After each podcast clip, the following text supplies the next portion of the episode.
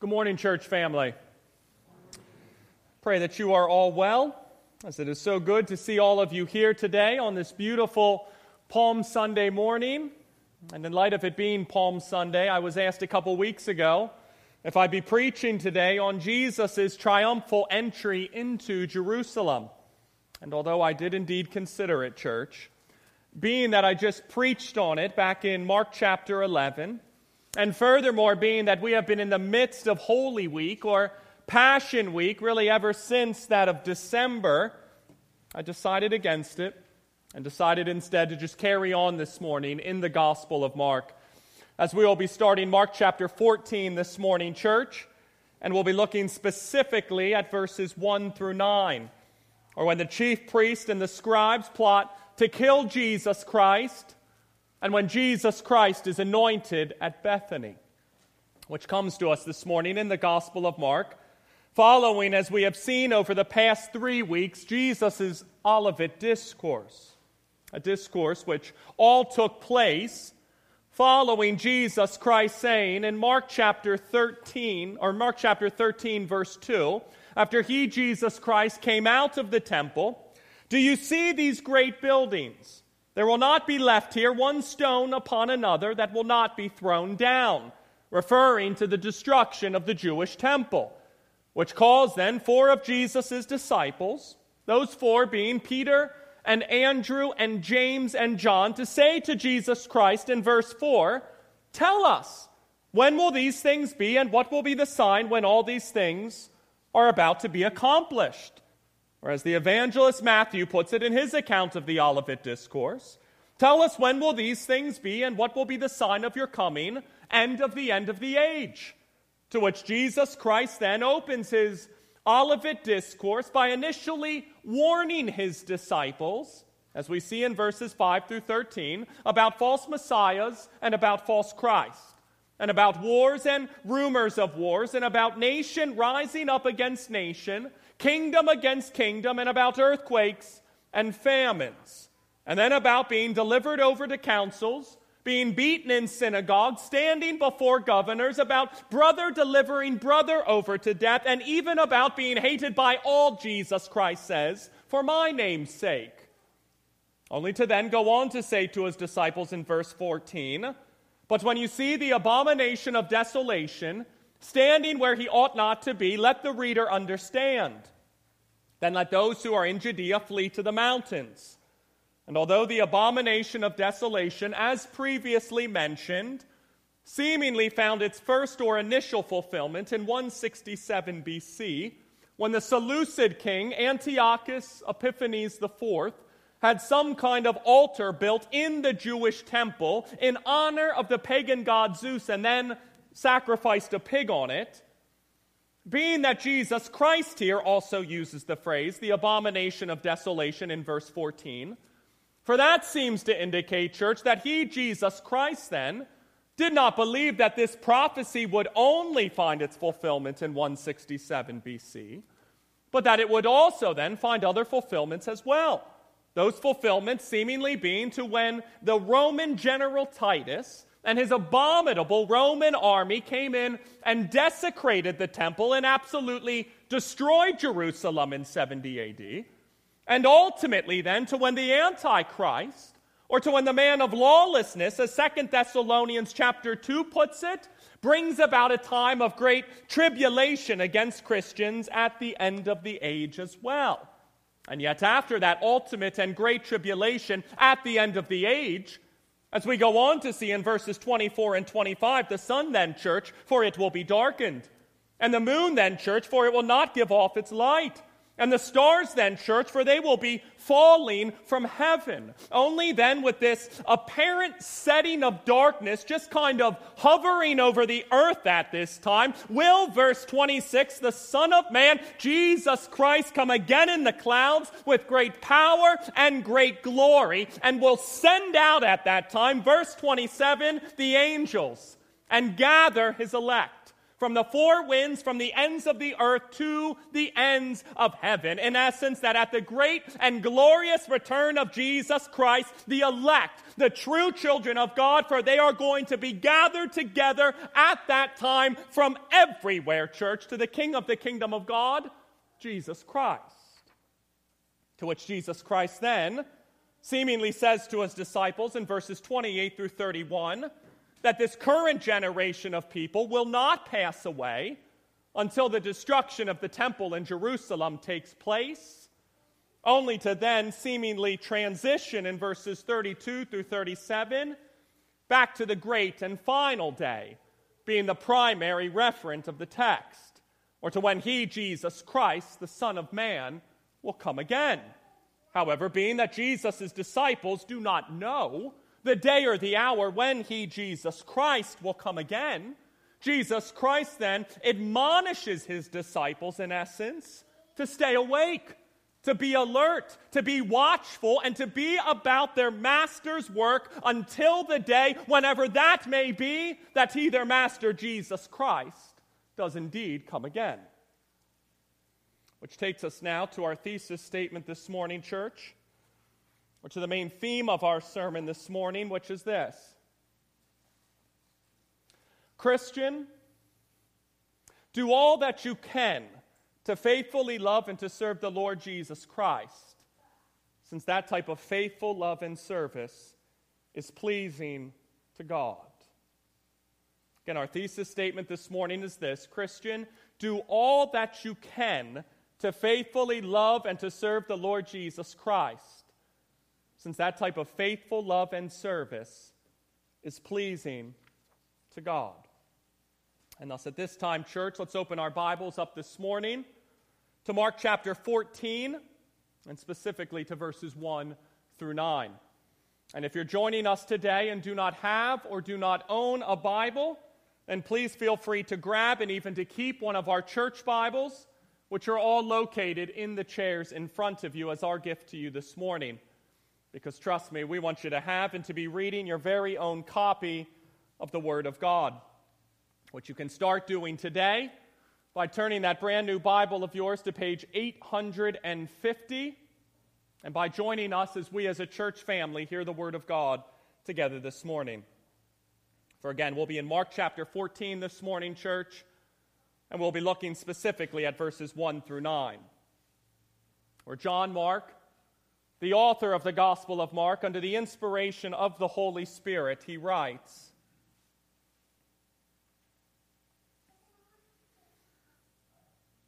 It was now two days before the Passover and the feast of unleavened bread. And the chief priest and the scribes were seeking how to arrest him by stealth and kill him. For they said, Not during the feast, lest there be an uproar from the people. And while he was at Bethany in the house of Simon the leper, as he was reclining at table, a woman came with an alabaster flask of ointment of pure nard, very costly, and she broke the flask and poured it over his head. There were some who said to themselves indignantly, Why was the ointment wasted like that? For this ointment could have been sold for more than 300 denarii and given to the poor. And they scolded her. But Jesus said, Leave her alone. Why do you trouble her? She has done a beautiful thing to me. For you always have the poor with you, and whenever you want, you can do good for them, but you will not always have me. She has done what she could. She has anointed my body beforehand for burial. And truly, I say to you, wherever the gospel is proclaimed in the whole world, what she has done will be told in memory of her. Let's pray.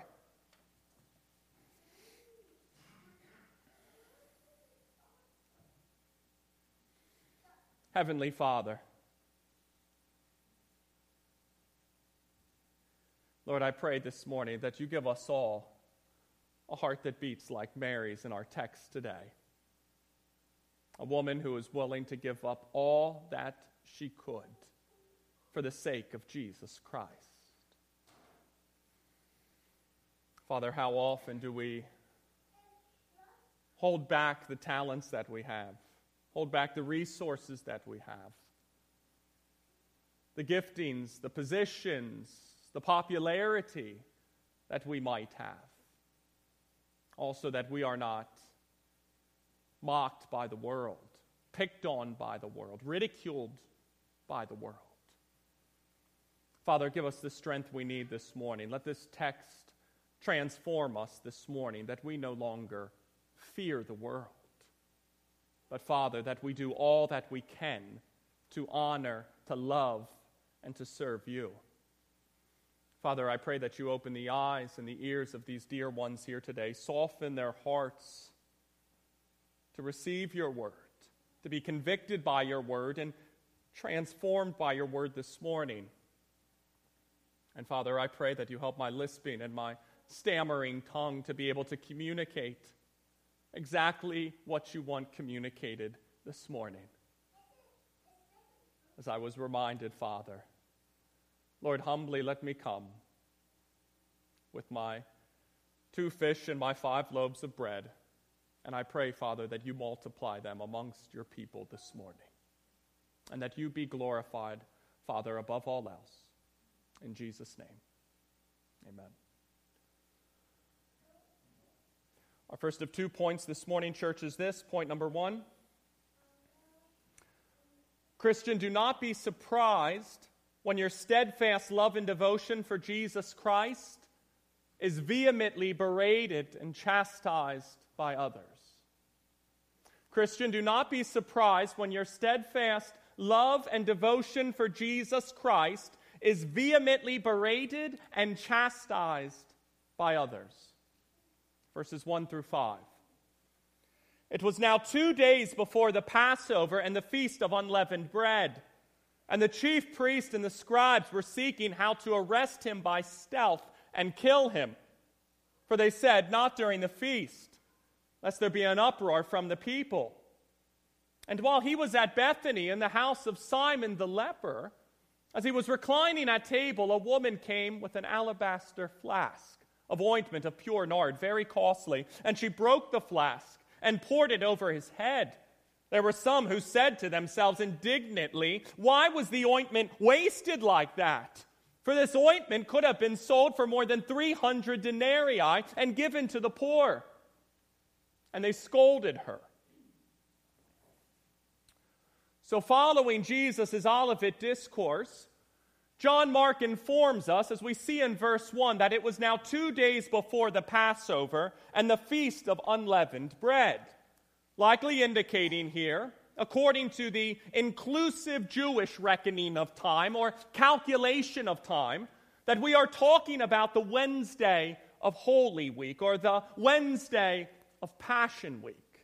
And thus, on the Wednesday of Passion Week, church, or as verse 1 puts it, two days before the Passover and the Feast of Unleavened Bread, the Passover here being the Jewish festival, which celebrated when the people of Israel's firstborn were spared, or passed over, if you will, due to the blood of the slaughtered Passover lamb, which was put on the sides and on the tops of the door frames of their houses as opposed to the Egyptians who had their firstborn, Exodus chapter 12, all struck down, which then commenced or began the Feast of Unleavened Bread, which lasted seven days and which commemorated Israel's exodus out of Egypt, or when the people of Israel came out of Egypt in haste. Deuteronomy chapter 16. And thus, verse 1, two days before the Passover and the Feast of Unleavened Bread, the chief priest and the scribes, aka members of the Sanhedrin or members of the Jewish high court, for they, verse 1, were seeking at this time how to arrest Jesus Christ by stealth and to kill him. Which really shouldn't come as a surprise to us, church, since as we have seen throughout the Gospel of Mark, religious leaders on various occasions have desired to arrest and to destroy Jesus Christ. And yet, as we go on to see in verse 1, the chief priests and the scribes, for they were seeking to arrest Jesus Christ in stealth at this time, for they said, verse 2, not during the feast, lest there be an uproar from the people. And that being that some estimate that about 300,000 people would come to Jerusalem during the Passover feast, and that the city of Jerusalem and their population of about 60,000 people would just absolutely swell at this time. For the last thing, then, that these chief priests and scribes wanted was to cause any type of uproar or uprising or riot in Jerusalem when all these people were present. And thus, because of that, they seemingly then just wanted to wait until the Passover feast was over and until all the crowds and crowds and crowds of people just went home before they would finally then seek to arrest this ever popular Jesus Christ.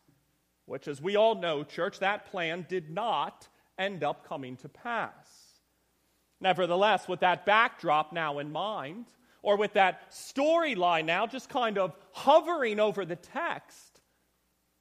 John Mark, then, the author of the Gospel of Mark, for he then just completely changes scenes here by saying, as we see in verse 3, that while he, Jesus Christ, was at Bethany, Bethany being about two miles away from Jerusalem, and also being the place, as we have seen previously in the Gospel of Mark, where Jesus Christ has retired to in the evenings after leaving that of Jerusalem.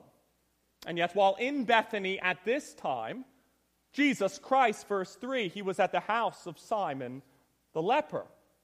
And although we do not know much about this Simon the leper, as one commentator notes, for it does seem plausible here that this man named Simon, that he had actually been healed of his leprosy by Jesus Christ. And that this gathering then was, in a sense, an appreciation dinner for Jesus Christ for ultimately healing him of his leprosy. Nevertheless, as we read in verse 3, while Jesus Christ was at Bethany, in the house of Simon the leper, and was reclining at table, a woman then, church, as we go on to see in verse 3, came with an alabaster flask of ointment of pure nard, very costly, and she broke the flask and poured it over Jesus' head.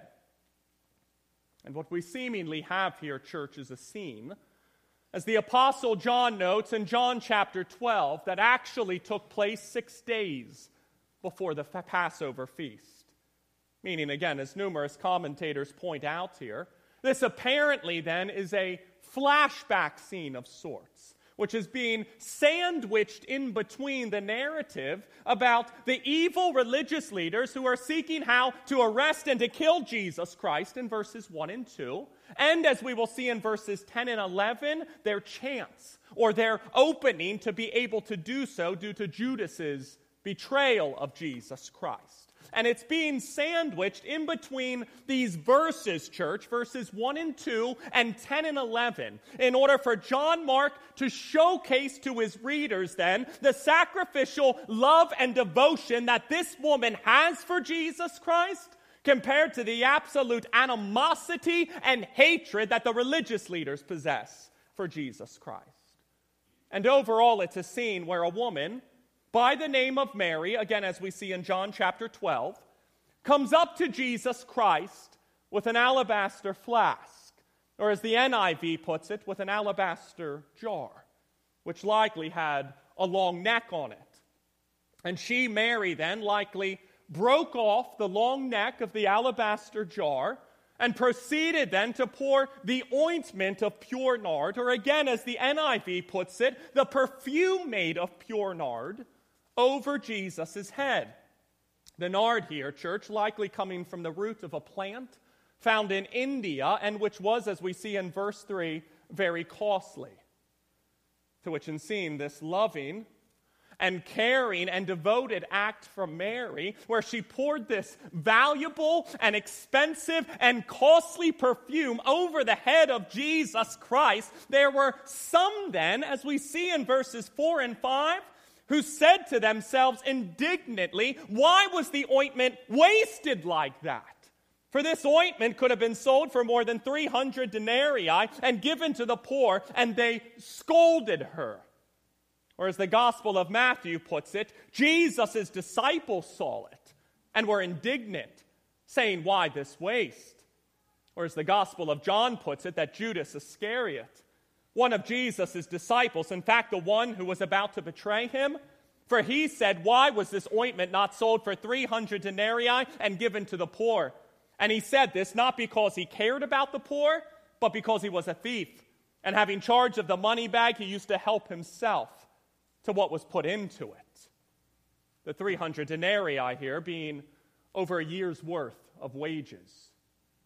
And thus we have this beautiful beautiful scene here, church, of this woman named Mary who willingly and to freely and to sacrificially poured this valuable and expensive and costly perfume over the head of Jesus Christ, all as a way to honor and to love and to adore him. And yet, Judas and seemingly some of Jesus' other disciples here, for they do not applaud her for doing this, or praise her for doing this, or compliment her, commend her, laud her, or support her for doing this, but instead they, they want to know why on earth she would waste this precious and expensive and valuable perfume on Jesus Christ, and they then in anger, verse 5, scold her for doing this. And thus, applicably speaking here, for do not be surprised then, brother Christian, sister Christian, when your own steadfast love and devotion to Jesus Christ is vehemently berated and chastised by others. Particularly since, as James Edwards so astutely points out for the world, it never has a problem with religion in moderation. Nor does the world have a problem with too much wealth, or too much power, or too much sex, or too much influence. But, and make no mistake about it, for the world does indeed have a problem with too much religion. So, yes, all those who desire to live a godly life in Christ Jesus will be persecuted. 2 Timothy chapter 3 verse 12.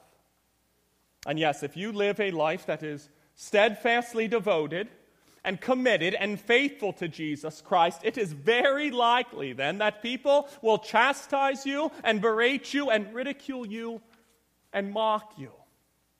And yet, in light of all that, lovingly, let me encourage you this morning to still not seek to just live out your Christian life only in moderation or only with half hearted devotion, or only with a sense of lukewarmness in order so that you can remain comfortable and prosperous and safe and secure. And so the things that you say, do, and believe do not come back and bring any kind of ridicule or mocking or chastisement against you. But instead, let me lovingly encourage you this morning to be brave Christian, to take heed Christian, to endure Christian, and to be of good cheer, Christian, all while you deny yourself, take up your cross, and faithfully follow Jesus Christ, even if that means people will mock you, scold you, ridicule you, and insult you, all for your steadfast love and devotion to Jesus Christ.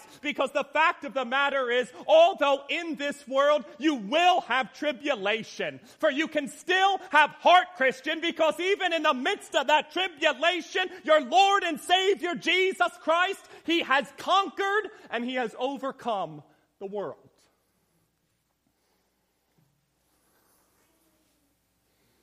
Which brings us to point number two. Christian, it is a beautiful thing to do all that you can to serve the Lord Jesus Christ. Christian, it is a beautiful thing to do all that you can to serve the Lord Jesus Christ. Verses 6 through 9. But when Jesus said, Leave her alone, why do you trouble her?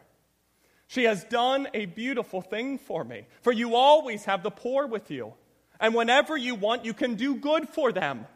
But you will not always have me. She has done what she could.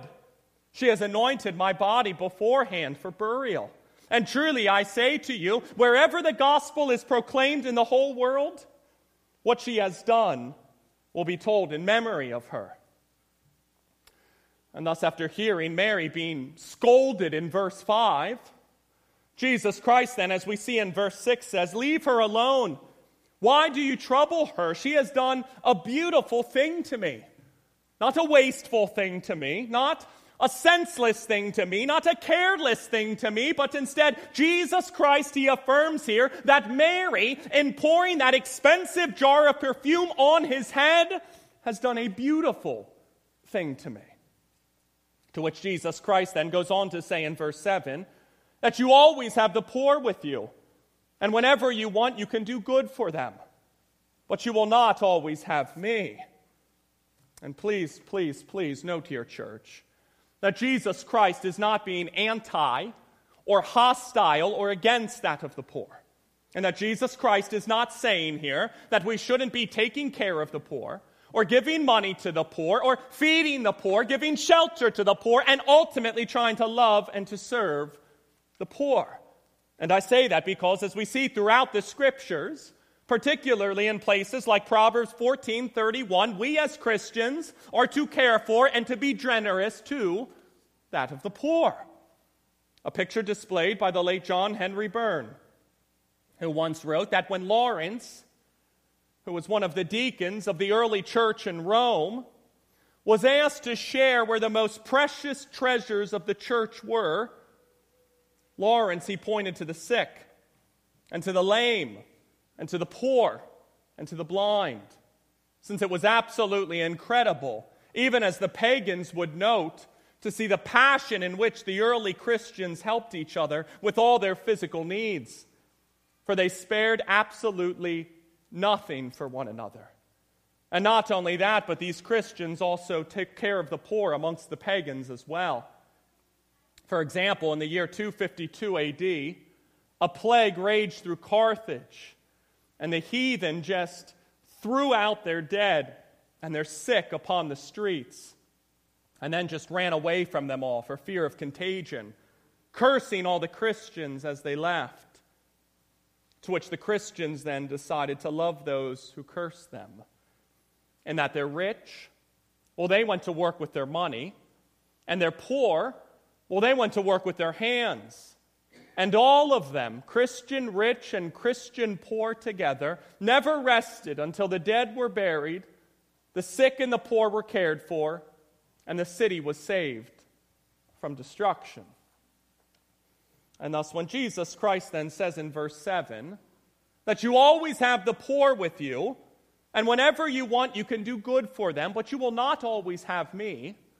In short, what Jesus Christ was getting at here was that since opportunities to care for the poor were going to continue to be around, and we're going to continue to be plentiful, and we're not going to go away, Whereas Jesus Christ was only going to be with them for just a little while longer, since his death and crucifixion were going to take place very soon, that now was the appropriate time then for them to be worshiping and to be displaying their personal love for Jesus Christ, just like Mary sacrificially did here.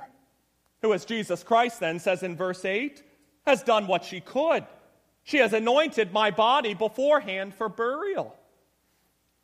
And although there's a lot of debate as to whether Mary really did grasp and understand here what was about to happen to Jesus Christ, or if she really did purposefully here anoint Jesus' body in preparation for his upcoming death and burial, I just love what the 19th century Scottish Baptist pastor Alexander Maclaren wrote concerning this text. For he said that love is wiser than it knows, and the purpose for which Jesus Christ can make its offering serve are higher and more sacred than even that of the offerer's intent. And thus, if we just take care of the motive, which is our end of the deed, he, Jesus Christ, then will take care of the result which is his end of the deed. To which Jesus Christ then says in verse 9 Truly I say to you, wherever the gospel is proclaimed in the whole world, that what she has done will be told in memory of her. Which most certainly did end up taking place. As evidenced by the fact that this beautiful story about Mary and her deep, deep love and devotion for Jesus Christ, that it has been infallibly and inerrantly recorded right here in the Gospel of Mark. And we are still, as the children of God, telling this story and meditating upon this story and are still being encouraged and convicted and transformed by this very same story as well. And it's happening, sure enough church, right where the gospel of Jesus Christ is faithfully being proclaimed. And thus, as we begin to close this morning, church, I'd like to do so with the non Christian who was here first. And to share with you at this time, non Christian, not only this beautiful story about Mary and her love for Jesus Christ, but also proclaim to you at this time, non Christian, the very gospel of Jesus Christ as well. Which is the good news that Jesus Christ, the divine Son of God, came into this world as truly God and as truly man to live and to dwell amongst us and to save us from our sins by initially living for us non Christian the life that we could never live and that the life that Jesus Christ lived here on earth, non Christian, was a life that was holy and righteous and just and good, free from any kind of wickedness or deceit, disobedience or sin. And thus, because of that, he, Jesus Christ, then fulfilled the law of God in its entirety, perfectly and completely, all for the very children of God. However, being that the wage of our sin, non Christian, or the cost of our sin, non Christian, is that of death, for that was not all then that Jesus Christ accomplished while he lived and dwelt among us. And I say that because he, Jesus Christ, also then took our very sins upon himself and willingly then gave up his own life as a sacrifice for the sins of many by being nailed to and crucified, killed and crushed on a cross at Calvary in our place and as our very substitute, even though he himself never sinned.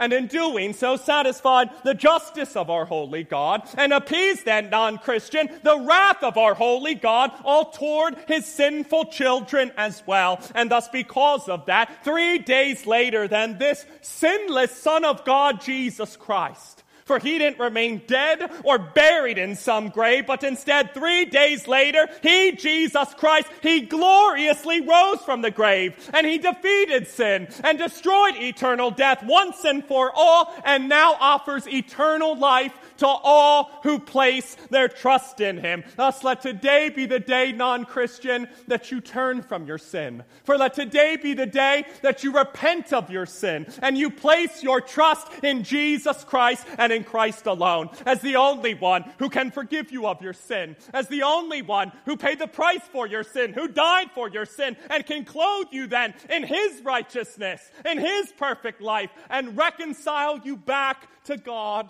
forever. For let today be the day, non Christian, that you repent of your sins and you place your faith in Jesus Christ. And today will be the day that you will be forgiven of your sin and given the gift, non Christian, of eternal life.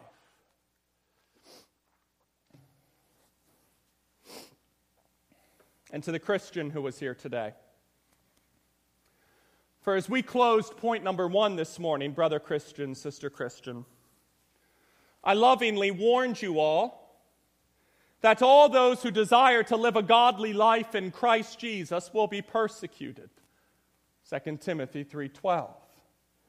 And that if you live a life that is steadfastly devoted and committed and faithful to Jesus Christ, to not be surprised then when people chastise you and berate you and ridicule you and mock you and then I lovingly encouraged you all to still pick up your cross and to follow Jesus Christ, no matter the cost, since our Lord and Savior Jesus Christ has most certainly overcome the world.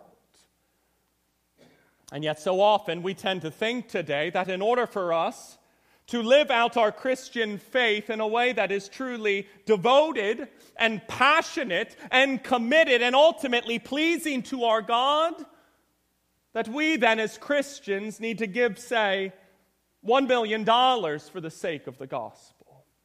or to go into full time ministry for the sake of the gospel, or to become a well known evangelist a popular Christian blogger, a renowned evangelical scholar, or an influential homeschooling mother, all for the sake of the gospel, in order for our faith and our love and our service and devotion to ultimately be pleasing to our God.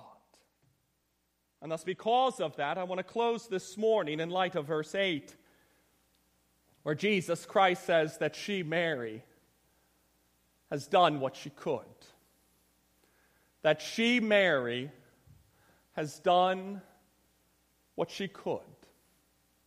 And that this woman named Mary, that she quite simply just took what she did have, that being an expensive jar of perfume, and that she freely and willingly and wholeheartedly and without any questions asked just gave it to the Lord. And oh, that we too, brother Christian, sister Christian, be willing to give all that we can to our Lord and Savior Jesus Christ as well. For as D.L. Moody once wrote, I imagine that when Mary of Bethany died, that if God had sent an angel to write her epitaph, he couldn't have done any better than to put over her grave what Jesus Christ had already said to her that she had done what she could. For I would rather have that said over my grave, if it could be honestly said, than to have all the wealth of the Rothschilds. For Jesus Christ, he raised a monument to Mary that is more lasting than the monuments raised to the Tsar and Napoleon. And that as their monuments crumble away, hers endures. Since her name, even though it never appeared in print while she was on the earth, today it is famous in over 350 languages.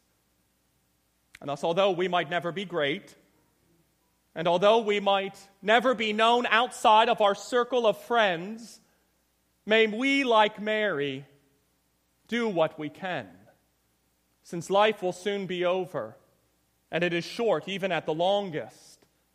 And thus, because of that, for let us rise and follow in the footsteps of Mary of Bethany and do what we can. Do what we can, church, for the sake of Jesus Christ. Therefore, lovingly, let me encourage each and every one of you here today, brother Christian, sister Christian, that whether you have lots of talents or whether you have been given only one talent, give all that you can to the Lord. Or whether you have lots of money or that of very little money, give all that you can to the Lord or whether you have the gift of singing or just make a joyful noise, the gift of knowledge or you struggle with understanding, the gift of listening or you find that you talk too much, the gift of teaching or you struggle to communicate with others, the gift of fixing things or you don't even own a proper toolbox, give all that you can, brother Christian, sister Christian, to the Lord. And that it does not matter then how much money you make, Christian, or how famous you are, Christian, or how many talents or capabilities, areas of expectation or expertise or proficiencies that you possess, Christian. But instead, what does matter, Christian, is that you take whatever you do have and that you willingly and faithfully, joyfully and self sacrificially give all that you can to the Lord. Because the fact of the matter is, you are not your own Christian, but you were bought with a price by the precious and the redeeming blood of our Lord and Savior Jesus Christ. And thus, because of that, whether you are rich or poor, famous or common, a somebody or a nobody, possess 10 talents or only possess one talent, give all that you can, Christian, joyfully and freely, willingly and self sacrificially to your Lord and Savior Jesus Christ, since He most certainly is worthy of our all. Thus, it is my prayer that you give us this morning, Father, a heart that beats like Mary's in our text today and that we be willing to give up all that we can as we seek to honor and to serve you. For help us, Lord, to not be afraid of being mocked or picked on, ridiculed, or berated by those around us, but instead give us the grace we need, Father, to always be willing to pour out whatever talents and resources, gifts or proficiencies that we do have as an offering to you since we, as your children, Father, we are not your own, we are not our own, but we have been bought with a price by the precious and the redeeming blood of our Lord and Savior Jesus Christ. And thus, because of that, for let us do all that we can, Father, each and every day to honor and to love you as your redeemed children. Let's pray. Heavenly Father, Lord, you have gifted us, gifted all of us uniquely.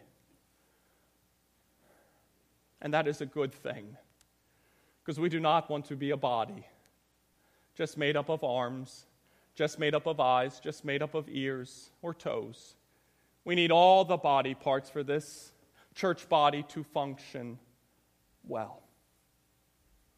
So, Father, whatever talents you have given this church, whatever proficiencies, whatever areas of expertise you have given us, let us be willing to give all that we can to you. Willingly, sacrificially, knowing that we are not our own, but that we can do it with much joy and with much gladness, knowing that we have been bought with a price our Redeemer, who had his blood poured out to cleanse us of our sins. And even if we face tribulation in the here and now, Father, we know that we can take heart because Jesus Christ, He has overcome the world. Thus, let us cling to that, I pray, Father, even in the midst of tribulations, to not be intimidated or scared to be mocked by the world for our faith and devotion to Jesus Christ. But give us a heart that beats like Mary, Father, I pray, and that we be willing to give all that we can for the sake of Jesus Christ. In his name we pray. Amen.